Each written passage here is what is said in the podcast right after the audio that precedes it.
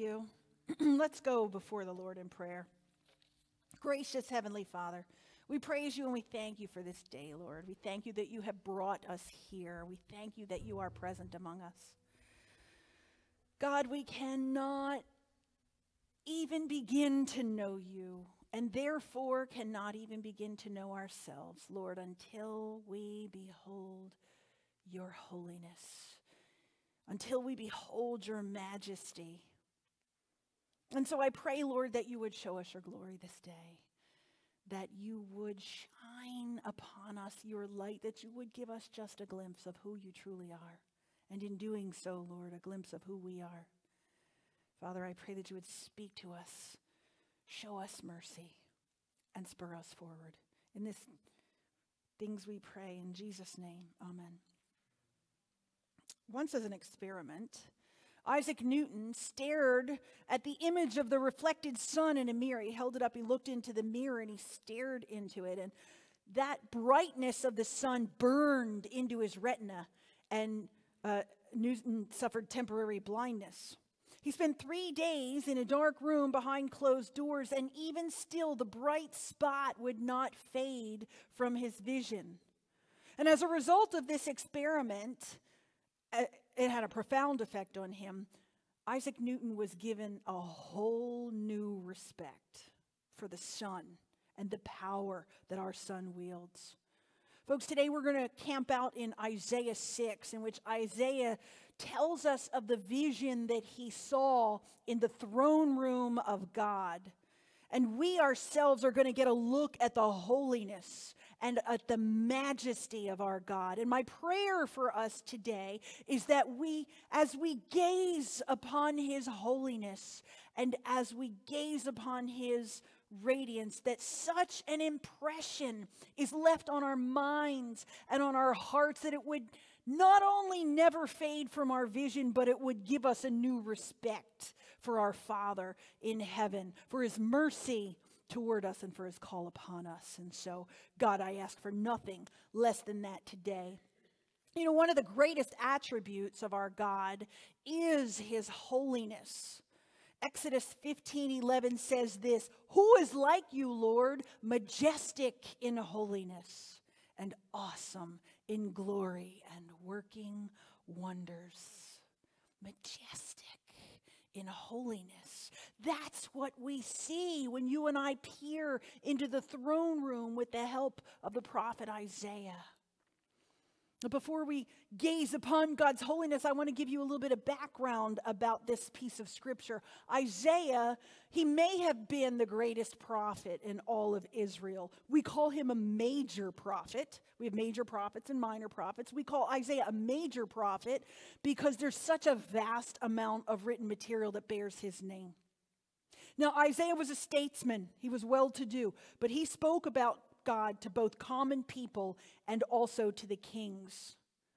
Over a period of about 60 years, when Isaiah was prophesying on behalf of the Lord, there were 4 different kings that were in power. And the people of Israel and their 4 kings, as a matter of fact, were morally kind of a mess. And so Isaiah would speak to them on behalf of God and try and guide and direct them in the name of the Lord. This particular chapter that we heard read this morning, Isaiah 6, is Isaiah's call story. It's his call story. You may remember my first week here at Mount Hope, I shared with you my own call story. It's a means to let the people know why and under what authority one is speaking on behalf of the Lord. And so Isaiah in chapter 6 is sharing with his people this understanding that Isaiah has gained of God and of God's calling upon his life. And as a matter of fact, upon the lives of the people of Israel. Now, King Uzziah, he was one of the rulers of the southern kingdom of Judea. And he was a pretty decent ruler. He was a pretty successful ruler until one day pride kind of got the better of him. And Uzziah marched himself into the temple and did things that God had reserved only for the priests. And when he did it, God was not happy with King Uzziah. Now, when Uzziah died, the people, they mourned and they were grieving. And so Isaiah went to the temple in order to pray for the people. And when Isaiah got there, he experienced God in a way he had never before. He saw the Lord's majesty, and we read about that in verses 1 to 4. He saw the Lord's mercy. We read about that in verses 5 to 7, and he saw the Lord's mission, and we read about that in verses 6 to 8. The first thing that Isaiah saw in that vision of the throne room that God gave him was the Lord's majesty. In the year that King Uzziah died, I saw the Lord seated on a throne, high and exalted, and the train of his robe filled the temple. Let me stop right there. I saw the Lord. That's what Isaiah said. What an incredible statement. I saw the Lord. What must that have been like for Isaiah, I wonder? How very life-changing an event would it be for you and me were we to be able to say, I saw the Lord? Now, here's the really incredible thing. I have no doubt that each and every single one of us here today can say that statement. I saw the Lord. We may never get a vision of the throne room of God like Isaiah did on this side of life, but we do, in fact, get to see the Lord. We get to see the Lord displayed gloriously in all of his creation. We get to see glimpses of the Lord as he works in and through the situations of our lives. And so my question for you this morning is this: when or where in your life have you seen the Lord? And how have you let it change you? Now, the word Isaiah used for Lord was Adonai. Adonai refers to God's absolute sovereignty over Isaiah. Adonai lets us know that Isaiah views God as the King of Kings. It means God has absolute authority over Isaiah's life. And so what Isaiah is essentially saying to the people is this: in the year we lost our king, I saw the real king, the King of Kings. When our earthly king died, I saw the heavenly King, who is the real one in authority over us. Now, I don't doubt that the people of Israel might have felt a little unsettled, a little panicked when their ruler died, like things might change greatly or fall apart. But Isaiah says, you know what, relax. I have seen Adonai. I have seen the Lord, and he is with us also. Now, let me tell you, there were three lessons that Isaiah learned about his Adonai when he first looked into that throne room. The first one is that God is high. Isaiah said, in the year that King Uzziah died, I saw the Lord high and exalted, seated on a throne, and the hem of his robe filled the temple. I cannot even imagine what that must have been like to see that. When I was about 10 years old, many of you may remember this, Lady Diana married Prince Charles. Anybody watch that on TV? They shut down the world, and everybody was glued to their television watching her walk down the aisle in this beautiful wedding gown. And do you remember her wedding gown had a train that was 50 feet long? I never saw such a thing in my life, 50 feet. And it stretched all the way down the aisle of the cathedral in which she was married. And you know what that train did? It let every single person in the world know that this was no ordinary bride. Folks, Isaiah is telling us that the train of God's robe filled the temple. This king, as he sat on his throne, was no ordinary king. He was the King of Kings. Isaiah learned right then and there in that moment that God is high. He also learned that God is holy. Isaiah describes what he saw. He said, above him were seraphs, each with 6 wings. With 2 wings they covered their faces, with 2 wings they covered their feet, and with 2 they were flying. Now the seraphim are a group of angels whose calling, whose personal calling was to attend to the holiness of God. They were guardians. They were announcers of the holiness of God. And their faces were covered because God is holy. Imagine if you're in a dark room and you walk out into the sunlight. The instinct would be to cover your face, to shield your eyes from the brightness before you, right? Those angels, they covered their faces in the light of the sheer glory and the holiness of God. They covered their faces with two wings in reverence for God's holiness. Isaiah says with two wings they covered their feet.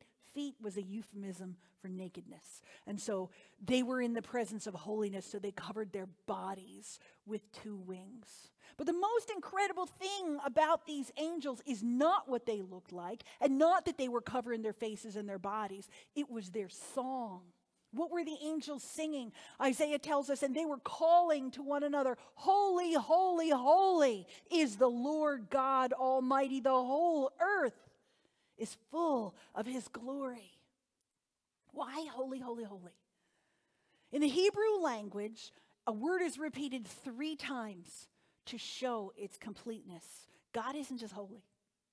He isn't just holy, holy. God is holy, holy, holy. He was and is and always will be completely and undeniably holy. And God's holiness is of such importance. The angels confess with their song that God is holy. And you know what else? We confess every single week together that God is holy. Did you know that? When you and I say the Lord's Prayer, we say, "Our Father who art in heaven," what? "Hallowed, hallowed be thy name." Hallowed means holy. And so every time we pray like that, we, along with Isaiah and along with the angels, confess that our God is holy. Now, to be holy is to be perfect, to be pure, to be set apart. Our God is unstained by sin. He is spotless. He is great. He is grand and majestic, and he is awesome, folks. Our God is holy.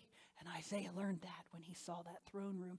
Third lesson that Isaiah learned is that God is here. Listen to what the angels said next. They said, "Holy, holy, holy is the Lord God Almighty. The whole earth is full of his glory." Folks, God is high, God is holy, but God is here. The whole earth is full of his glory. Now you might ask, how is it that God can be in heaven and he can also be here? How can he be lifted high and also come down low right with us? We call that transcendence. Transcendence means God is beyond the normal physical level. He can be in heaven and on earth. He can be above us and yet still with us. God is here. And for me, that's one of the most comforting thoughts I could ever have. God is above, watching over us, but God is here walking beside us. God is high, God is holy, and God is here. Isaiah beheld his majesty. And what was the reaction when Isaiah came face to face with God's majesty? He didn't just say like, "Wow, look at that, God, you are so cool." He didn't say that. He didn't say, "Wow." Isaiah said, "Whoa. Woe to me, I am ruined."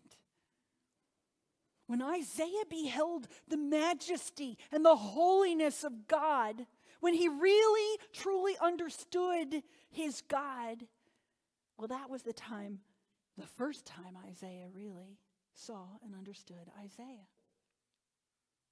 And once there was a little boy, he ran to his mother and he told her, "I am 6 feet tall, Mom. I measured myself and I did all the math and I am 6 feet tall." And his mom looked at her little boy who was about this tall and she said, "Well, let's see how you figured out that you're 6 feet tall." So her boy ran and he got her the ruler. And he said, "See, I'm 6 rulers tall and that makes me 6 feet tall."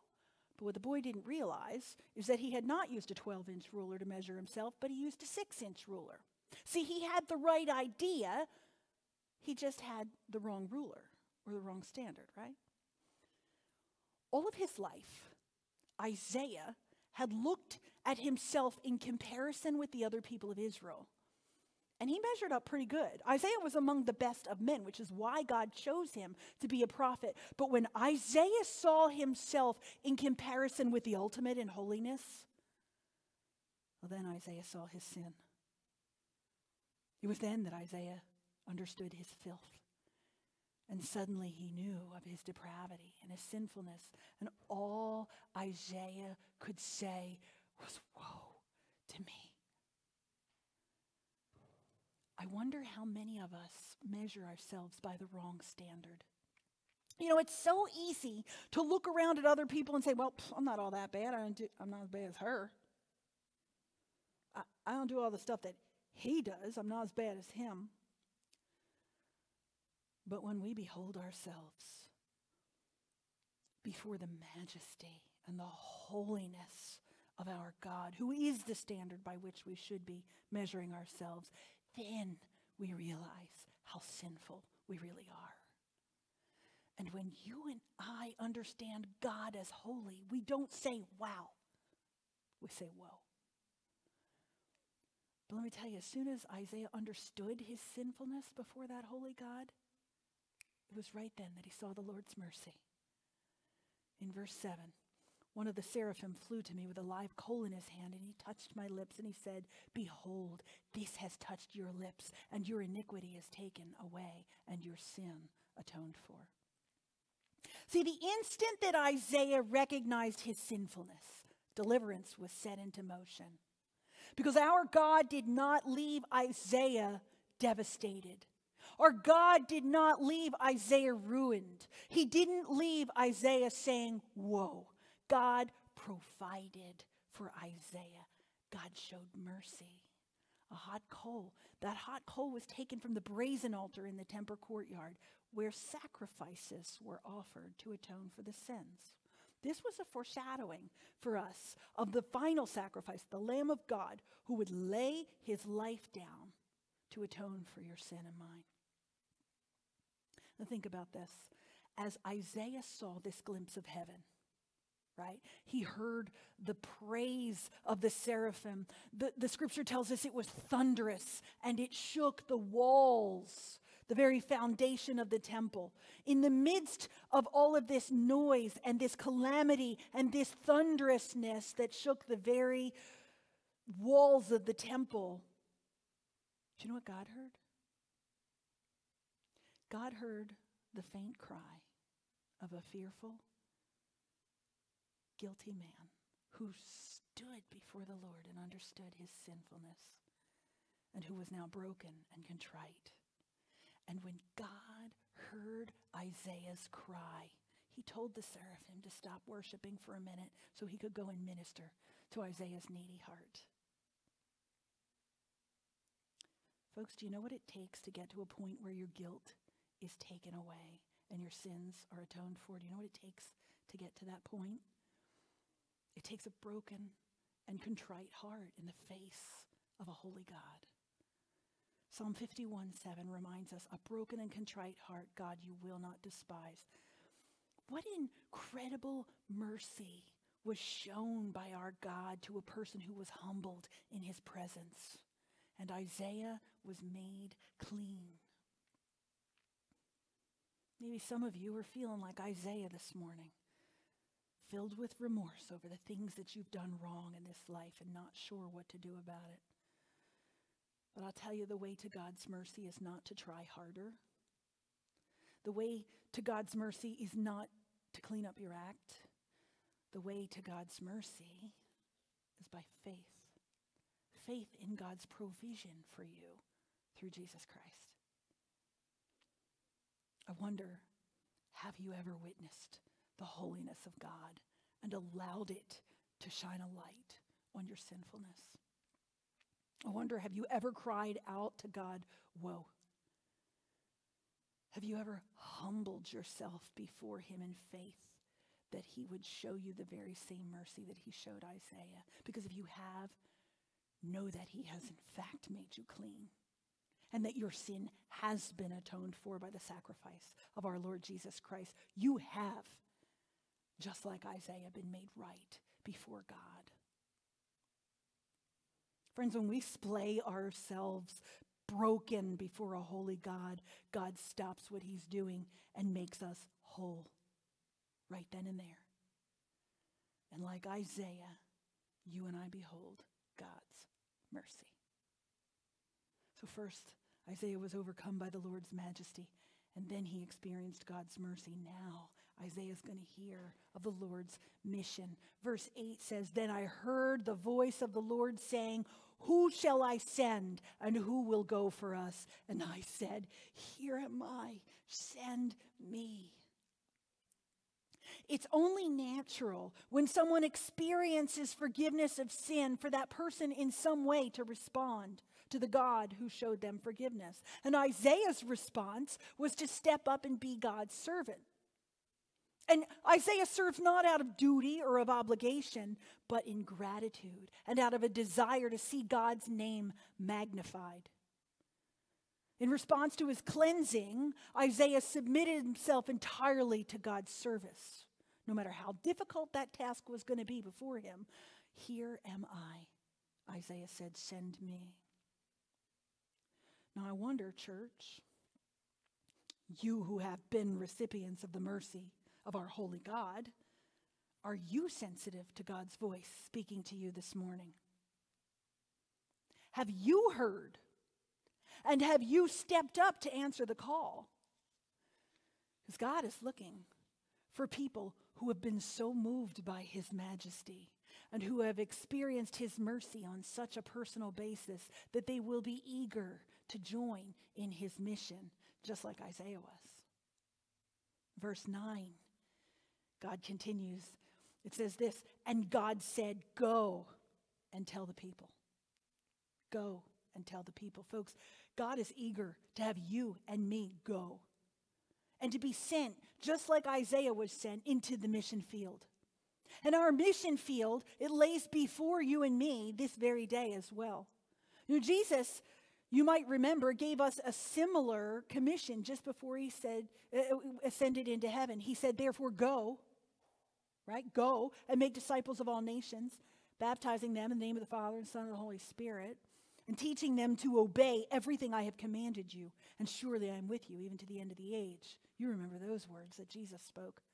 Now, I don't know exactly what that means for you personally today, but I do know that each and every one of us has been given some task in order to go and make disciples. The call to go is for all who have received God's mercy and beheld God's majesty. D.L. Moody said it like this. He said, "I am only one, but I am one. I cannot do everything, but I can do something. And that which I can do by the grace of God, I will do."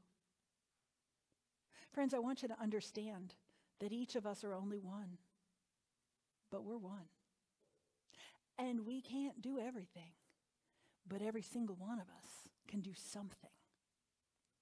Understand that God calls upon the members of this congregation to be Sunday school teachers and to be nursery volunteers and to work with our youth. God has called you into mission, to be mission team members and to be prayer warriors and to be small group leaders. He's called you to be sanctuary helpers and food pantry workers and ushers and trustees. And when we answer that call, we do so in order that the holy God who has shown us great and indescribable mercy might be made known in this church and in this neighborhood. God calls. "Whom shall we send, and who will go for us?" The question is this: will you respond? In light of his majesty and of his holiness and of his great mercy, will you respond? Friends, as we come to a better understanding of God's holiness, I pray that it becomes obvious to you that there is no better way to use your time and your talents than to use them for the glory of our high and holy God. There is none better. There is no one greater or more worthy than our Lord. He is our life. He is our hope. He is our joy. And to spend our lives serving anything less, it's just foolishness. May we devote the rest of our lives to the praise of God. May we stand in awe of his holiness, and may we glorify him with our words and with our deeds. May the words we speak before our holy God first be woe, and then be, here am I. Lord, send me. Amen.